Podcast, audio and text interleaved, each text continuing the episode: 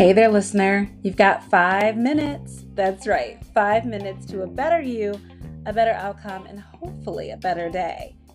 You're here with Mental Health Moments with Tara, the podcast. So, you guys, I want to talk to you today about investments. And I'm not talking about banks or savings accounts, although those things are super important. I hope you're doing that. If you're not, that's okay. We'll talk about that another day. Check out the uh, money and mental health episode that you may have missed. But really, I want to talk to you today about investing in yourself because I think so often it's easy to forget that, especially in a time like we are living in. Uh, you're running, you're getting things done, you're busy, you don't have time to think about you. But if you don't think about you, who else is going to? So I want to really give you a, an opportunity to, to put your mind in that space. I always like to start with gratitude if you can. So if you're trying to invest in yourself, make that your number one purpose of gratitude. What have you already done? What's already been done for you? Who's already pouring into you? Be grateful for those people. Thank them either in person or silently. Wish them well. Keep them in your heart. Take that in. Take in the fact that so many people care about you that you have XYZ, right? Because it's so easy to think, I have nothing when you have more than you would have had without those people caring for you. So start your process with gratitude, okay? investing in yourself sometimes looks different than what people think of.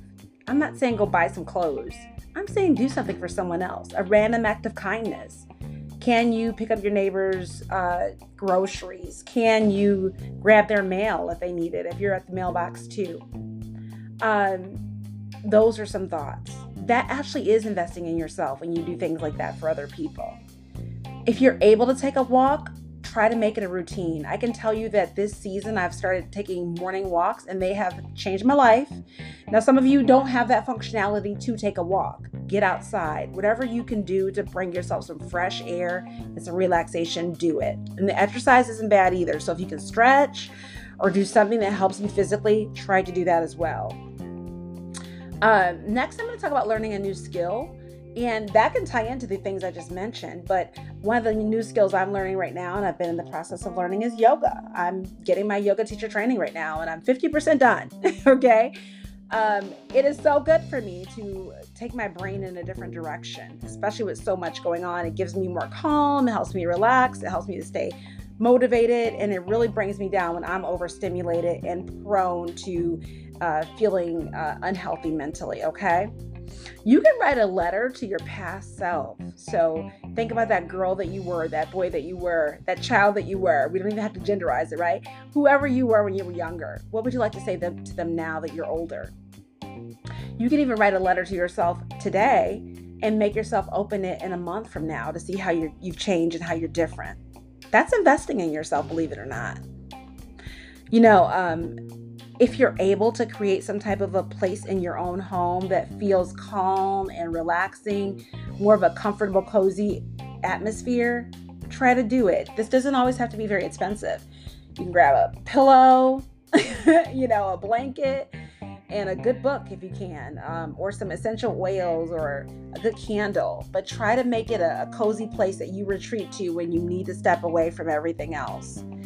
Um, and give yourself that opportunity to pause when you have to.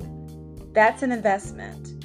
Taking a pause and you know if you want to double up that on that investment take some water with you when you do it because hydration is everything and it invests in our skin um, it makes our mouth less dry it just it it really helps so much. So, those are some things that you can do to invest in yourself. I mean, there's a ton more that we could discuss, right? I, I, am sure a list could go a long way, but we only have five minutes or less, so I can't talk to you forever. But why don't you fill in the blanks? What did I miss? You tell me. If you have suggestions, I'll share those with our listeners, so let me know. Remember to share this podcast episode with those that you care about and even those that you don't even know. See what they think about it write a review. I want to know what you think about how we're doing. And thanks again for listening. Take care of yourselves. And as always, be well.